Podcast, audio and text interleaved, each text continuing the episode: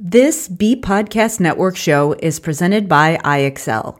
Loved and trusted by more than 1 million teachers, IXL enhances your teaching and takes work off your plate so you can make an even bigger impact on your students. IXL delivers personalized learning across a comprehensive pre K through 12th grade curriculum, including math, language arts, science, and social studies, and helps you assess student performance through actionable real time insights strengthen daily instruction, close knowledge gaps quickly, and set every student up for success. If you want to bring IXL to your school, you can learn more at ixl.com backslash BE. That's ixl.com backslash BE. We're proud to be sponsored by MyFlex Learning. MyFlex Learning is a scheduling platform that helps middle and high schools meet the individual needs of all students. Schools can easily create and manage time for flex blocks, activity periods, RTI, therapy, and teacher appointments, and much more. With its built in accountability tool and reporting features, MyFlex Learning solves your challenges around getting kids where they need to be and understanding how flex time is spent. Make your flex time work for you. Visit myflexlearning.com backslash BE to learn more and receive $500 off the first year. That's myflexlearning.com backslash BE. This is Dr. Karen, and this is the Are They 18 Yet podcast, where I help parents raise independent, self sufficient kids without sacrificing their own identity and sense of purpose. I'm here to share practical day to day solutions for raising kind, successful, well adjusted human beings and actionable advice for supporting systemic changes so we can make this world a more inclusive, accepting place now and for future generations.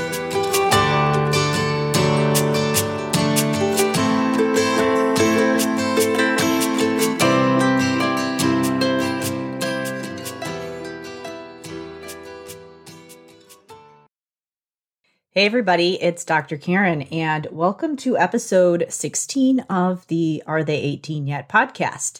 In this episode, I am going to talk a little bit about summer break and whether or not we should be structured, how we should handle summer homework, extra work. I know a lot of times both parents and teachers are asking things like what should we be doing with kids over the summer when it comes to school and routines to make sure that they are ready for the school year. So I wanted to talk a little bit about structure over the summer, how much is enough, how you can figure out how to enjoy your summer, but at the same time not allow your kids to regress too much.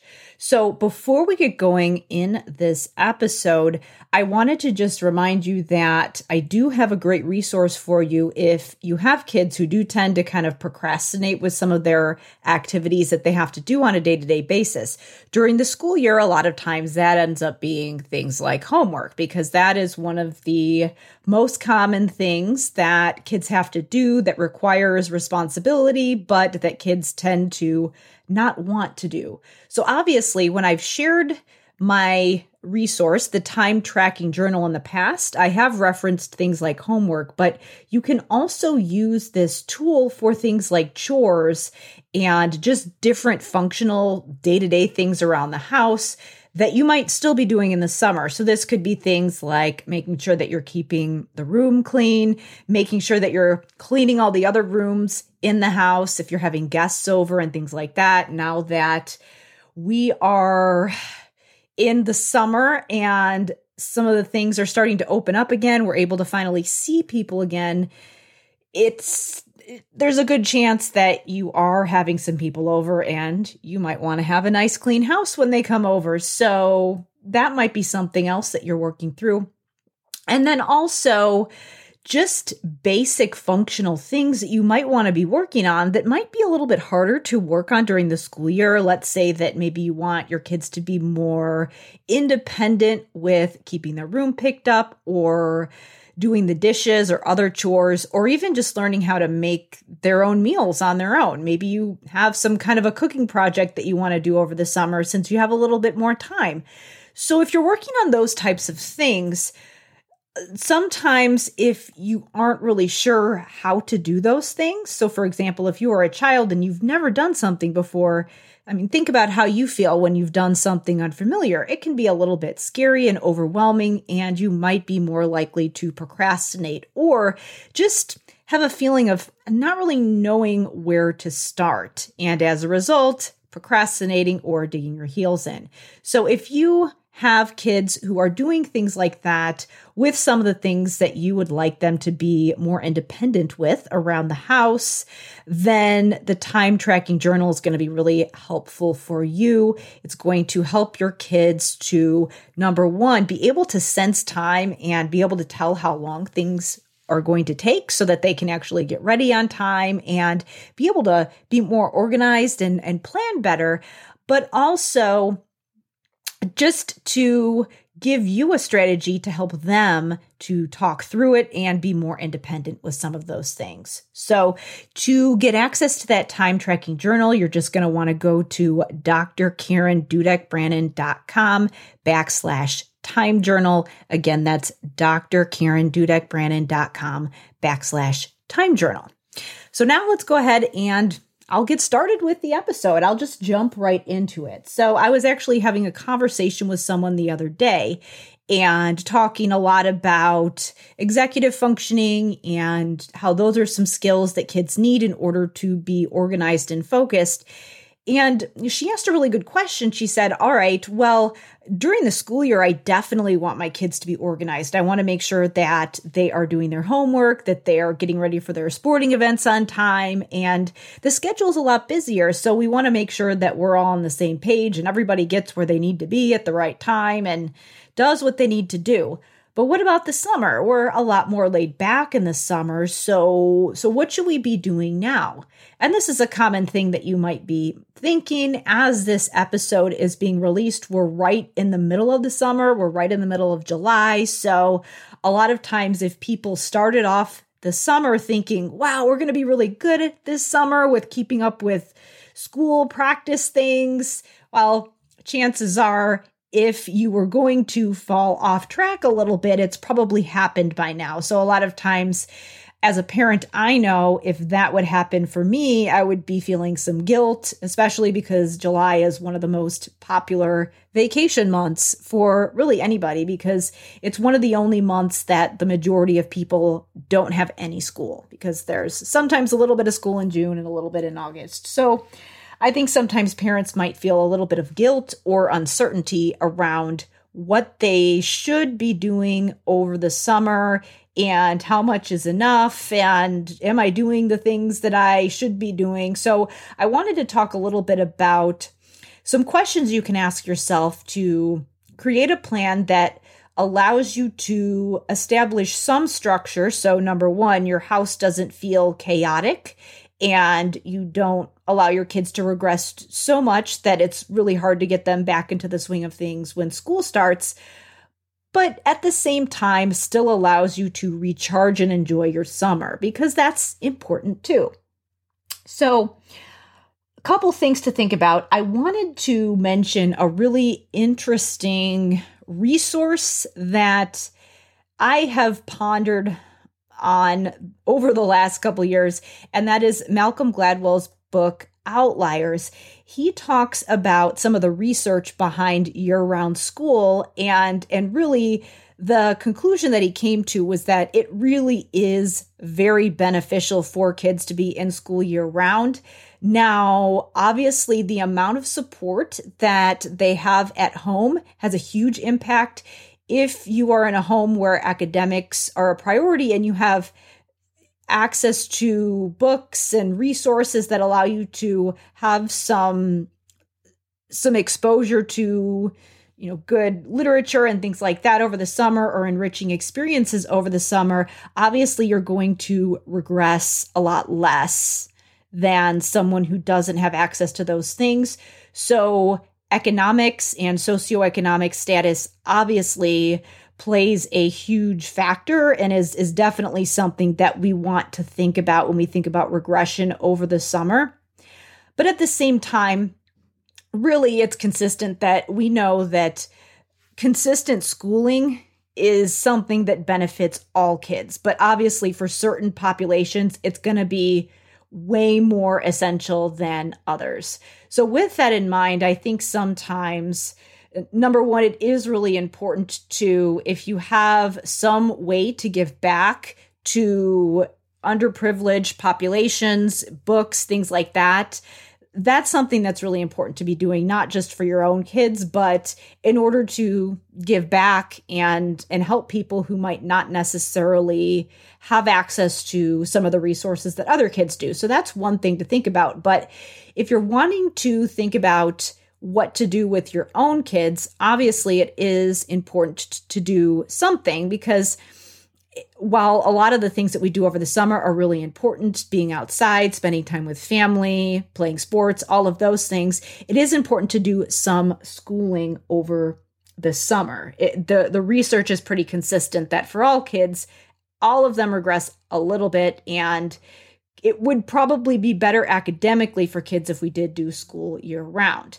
Now, I know that that would be kind of a tough pill to swallow for a lot of people. A lot of people will be very resistant, but there are different school districts who have somewhat moved towards that model. I know that in some states in the US, they're kind of more on the traditional get out of school in June or May and then come back to school in August or September, depending on where you live. That's going to vary, but some districts have gone to a model where they still have the same number of school days during the year, but the summer is shorter. So they might only have a six week break in the summer, but then they have a couple two week breaks during the year, maybe after each quarter, instead of just the big breaks like spring break and winter break. Uh, I know I have some friends who work in districts that maybe go back in July or August and then just have more breaks during the year. And my one friend who I'm thinking of now, I know she really likes it as a teacher, and I know that their district is doing really well. And as far as the data for student achievement, they really like it. So that is probably something I hope, as somebody who's worked in the school systems, that I do hope we start moving more to that model. Maybe not necessarily doing away with summer break, but at the same time moving closer to something like I just mentioned, where there isn't quite as long of a break in between, because that's going to be really helpful for all kids, but is also going to be really essential for some of those underprivileged populations who don't have access to as many resources. So I think overall it's going to help student achievement if we can move towards something like that. But being in the world that we are in right now, you might live in an area where they do have a pretty long summer break. So you want to know, all right, what am I going to do right now to help my kids?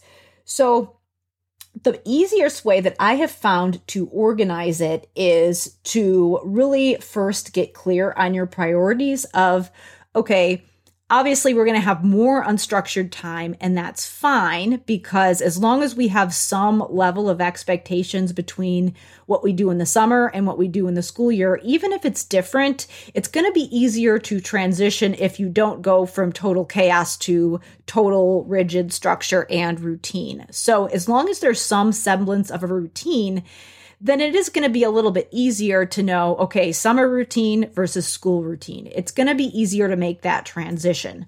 So, what I recommend, and one easy way to do it if you are looking to enact some structure, is to have the first part of your morning be a little bit more structured and then allow there to be less structure later on during the day.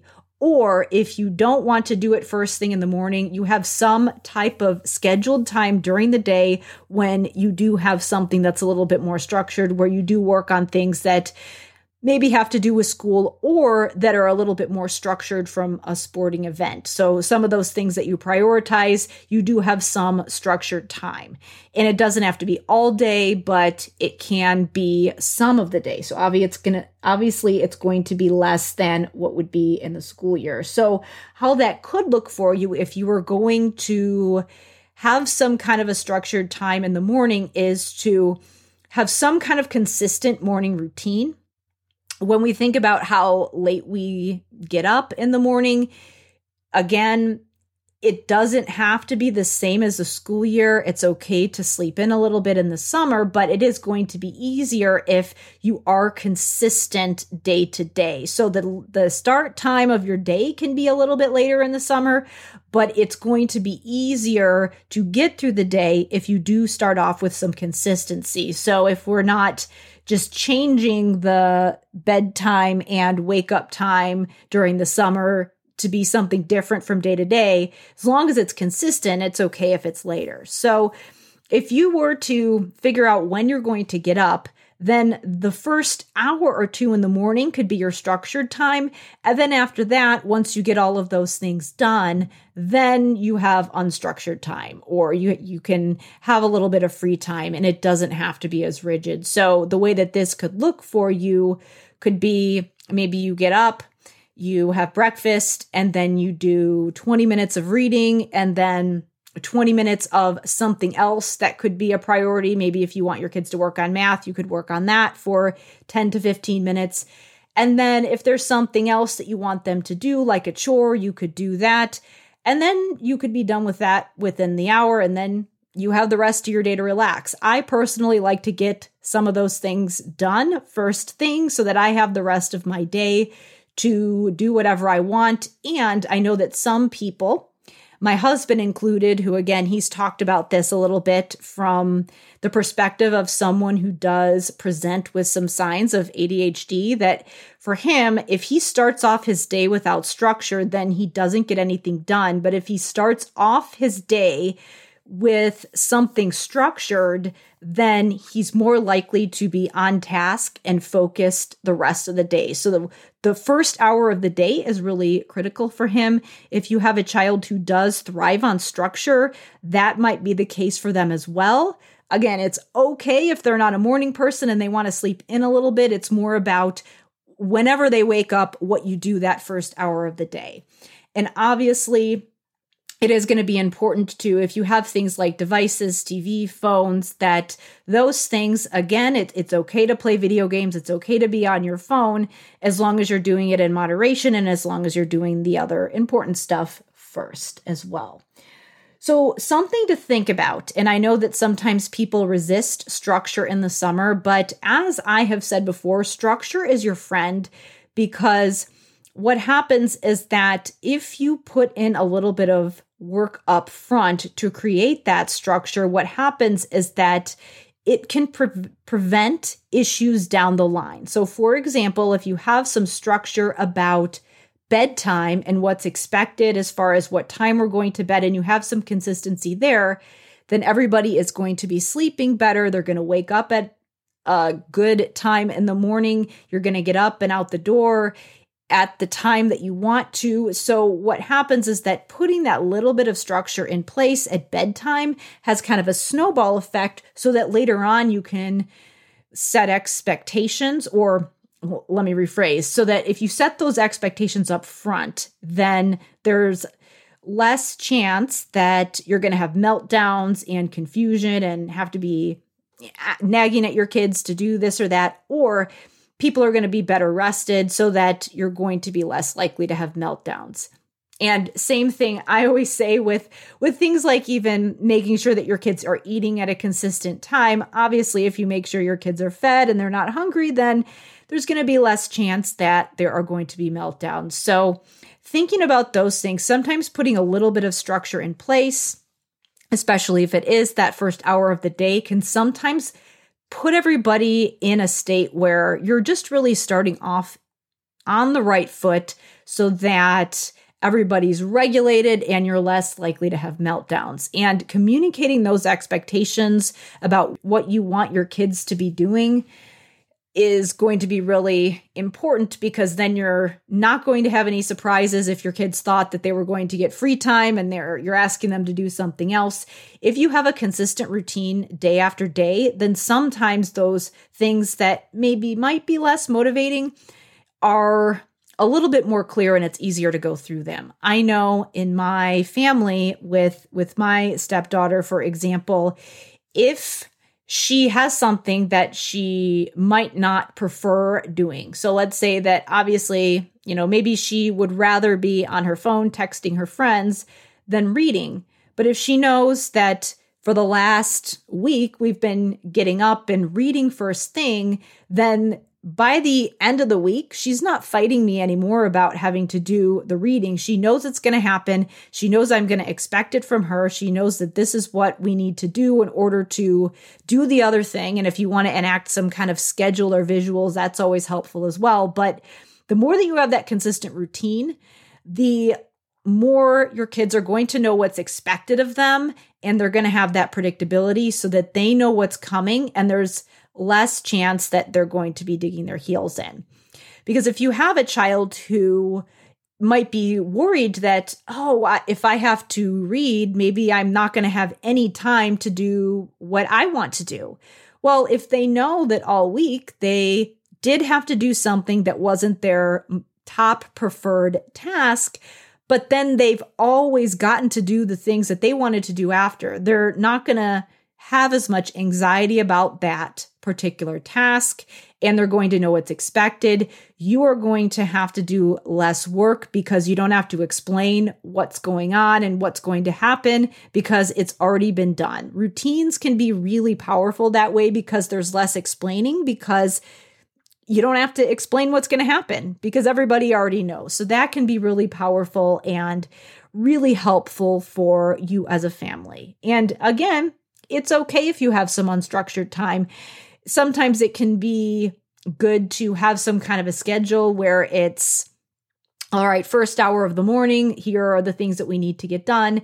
And then for the entire rest of the morning, or even for the entire rest of the day, we can play at the park or do whatever we need to do. And then, you know, maybe you need to come in at a certain time during the night. But if they can see, all of this time. I'm going to get my free time and then I can look forward to that again tomorrow. If there can be some expectation set up front for how long that unstructured time is going to last, it can give you some some ways to communicate that to your kids so that there is less resistance to having to come in at the end of their free time or having to stop what you're wanting them to do. And, and, maybe they're they're in the middle of doing something that they want to do and you want them to do something else.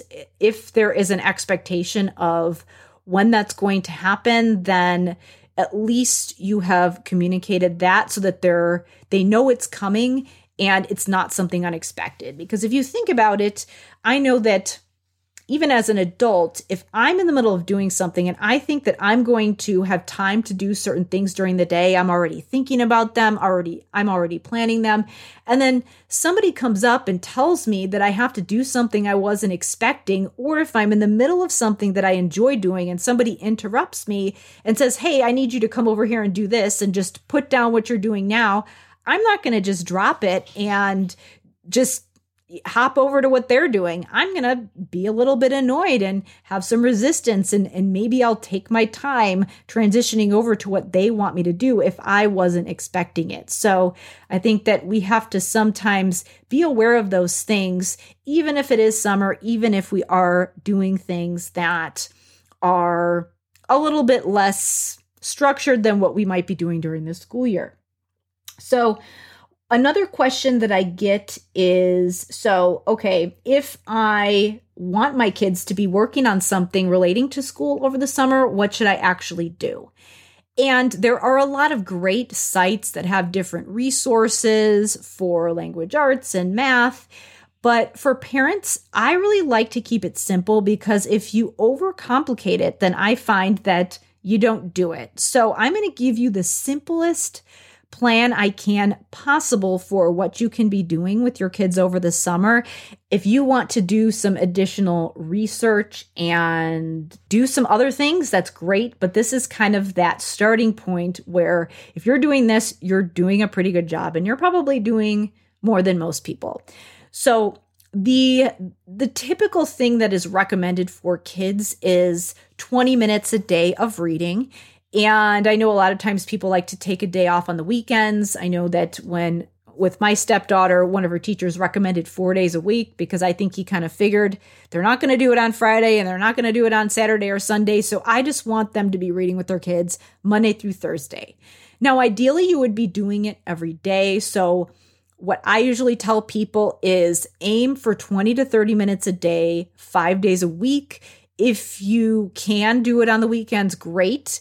If you can't, then I would make sure that you do have some time blocks during the week that are a little bit longer, like the, the top end of that range, 30 minutes. So, with the particular reading materials that you pick, there are a couple things that I would recommend. Number one, the gold standard is real books, an actual paper book, which can be something that is is accessible if you have a library, but obviously people are going more to audiobooks these days and devices. So obviously my preference would be that you do have your kids spending time reading actual books because if they are using a device, there is the blue light and there is the temptation to hop over and look on an app, depending on what type of device you have them on. Kindles are a little bit better because they don't have the blue light and they are less likely to cause eye strain. I know that my optometrist actually recommended that. He said if you're going to use a device, a Kindle is a little bit better because of the way that the words look on the page. It looks more like a real book and it is a little a little bit more compact it doesn't have a ton of other apps, at least mine doesn't, so that I can't just hop out and get distracted. And also, it is something that it does light up a little bit, but it, it's not the same as scrolling on my phone. So, if they're reading, we want to do actual reading of books with text, not something that is kind of a video game format thing or some kind of a computer game. So just an actual book. And doing that is really simple. So reading is high priority. And when you're choosing reading materials, I would stick with texts. Graphic novels are fine, but I wouldn't do only graphic novels. And I would also just be aware of using a different variety of texts. So you might want to go between fiction and nonfiction. If your child has a series that they really like, that's great. But it's always good to encourage them to branch out and try some other different kinds of books. But if they are reading the same series over and over again, that's that's still really good if they're if they're reading a book. So so that is still something that's positive, but it's always great to try to encourage them to mix it up because then they are exposed to different vocabulary and things like that. So that is one super simple thing that if you can do that over the summer, your kids are going to be in good shape. If you have a child who doesn't like to read, I do like audiobooks. I do encourage you to have your kids do some some actual reading in addition to audiobooks, but audiobooks are a good supplement and are a good option if it is really hard to get your kids to sit and read. With audiobooks, the great thing about that is that if you have a child who struggles with reading and they are getting kind of bored with the books that are at their reading level or they're not super motivated to read books because they just don't want to be frustrated all the time, then audiobooks are a great example of how you can help your kids enjoy reading and still be able to do that and, and get exposure to all the great vocabulary that's in texts and, and books, but can give them exposure to books that they might not yet be able to read on their own if they didn't have that assistance. So that's a great way to have your kids read some books that might be above their reading level so they can be exposed to all the good language in those books if they aren't quite there yet. And obviously you can always read with your kids as well. But audiobooks are a great supplement, but it, it's not a replacement for actual reading, but it is a good thing for you to be doing. So that's something that you can work in as well. And and obviously if you are sitting down and reading with your kids and asking them questions and things like that that is always a great practice to be doing. No matter how old your kids are it's always great to be having those discussions with them. The other question is all right what about math? Again i my main area of expertise is in language and literacy. So obviously i have a lot more to say about reading but language also impacts math as well. So I do have some input here as well. One of the easiest things that you can be doing for your kids over the summer is to work on math facts.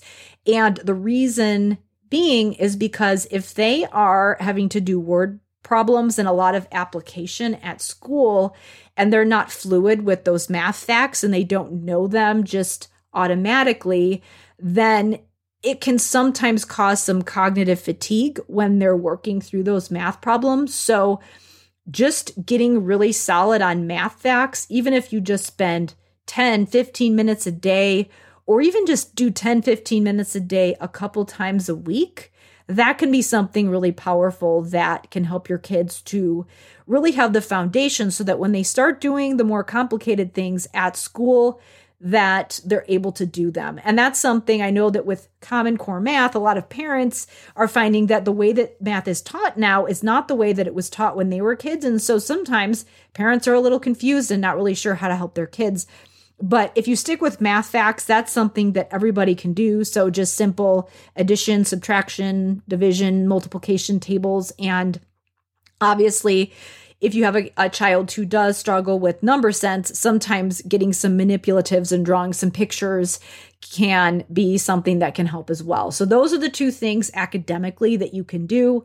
So, reading every day, actual books, and then also practicing math facts. So, if you just spent uh, even 30 minutes a day doing both of those things, that would be great. I like to go with 20 to 30 minutes of reading and then 10 to 15 minutes of math.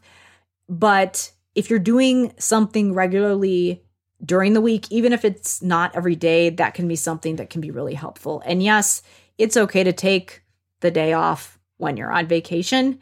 But if you're on a road trip, some great things that you can do is number one, listen to audiobooks as a family, or encourage your kids to spend some time reading. Again, it's okay if they're on a device for some of the time, but if you can get them to spend some time on reading before they switch over to the device when they're on the plane, in the car, or whenever, then that can be something that's really helpful and can be a way that you can have some structure even when you're traveling. So that's what I recommend.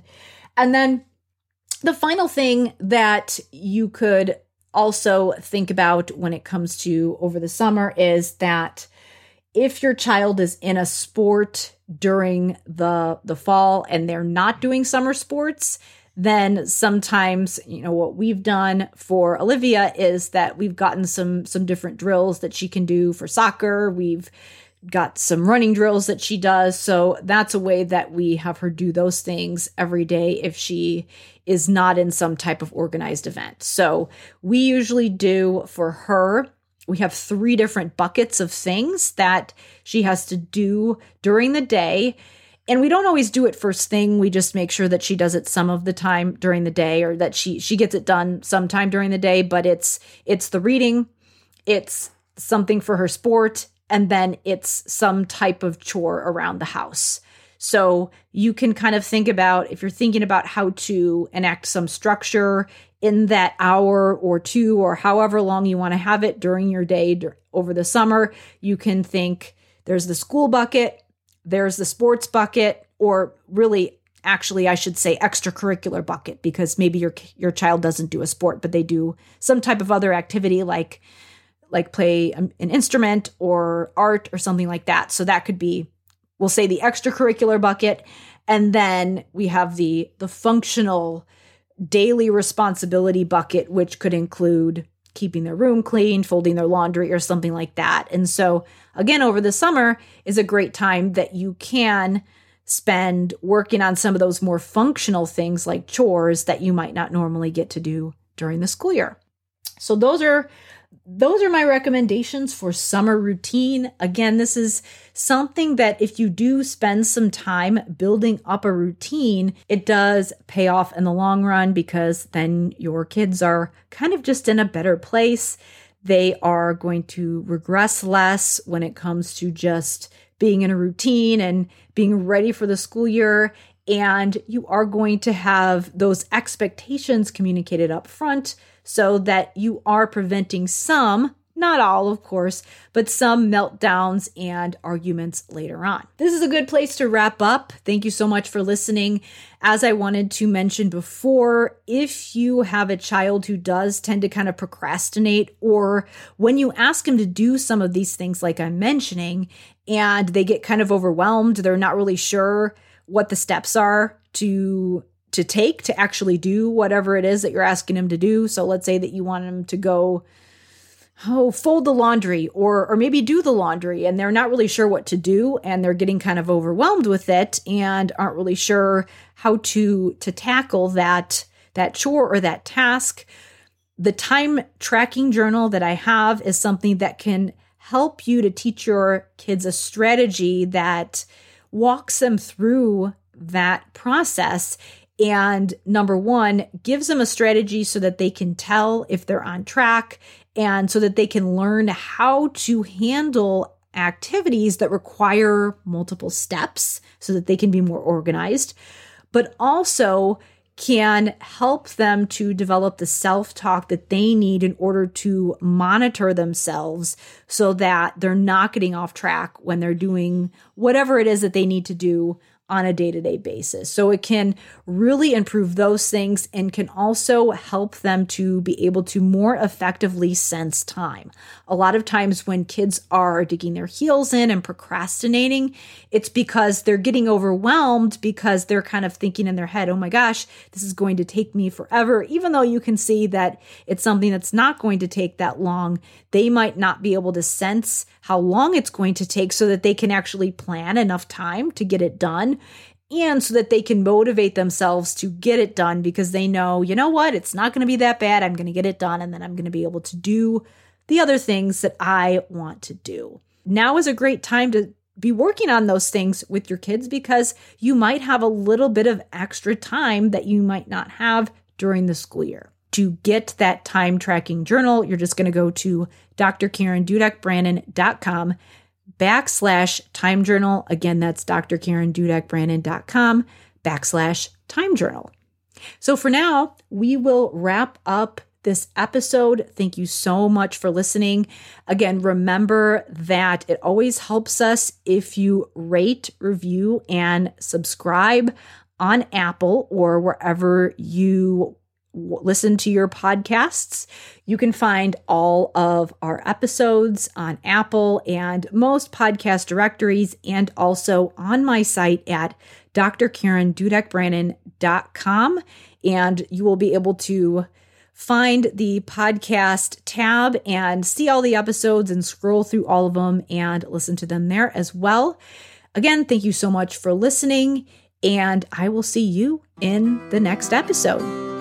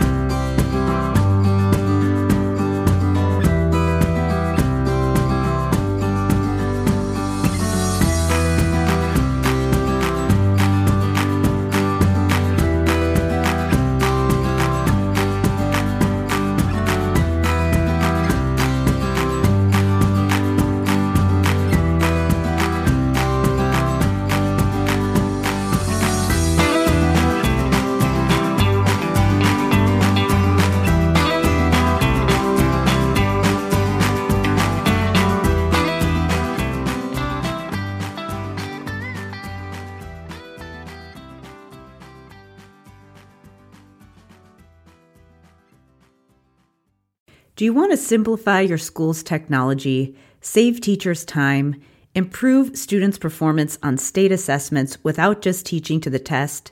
You can do it all, but don't waste another minute. Head straight to ixl.com backslash BE to learn how IXL's research based teaching and learning platform can help you achieve all these goals. That's ixl.com backslash BE.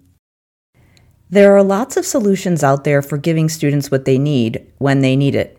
But when do they actually do all of those things? You need flexible time.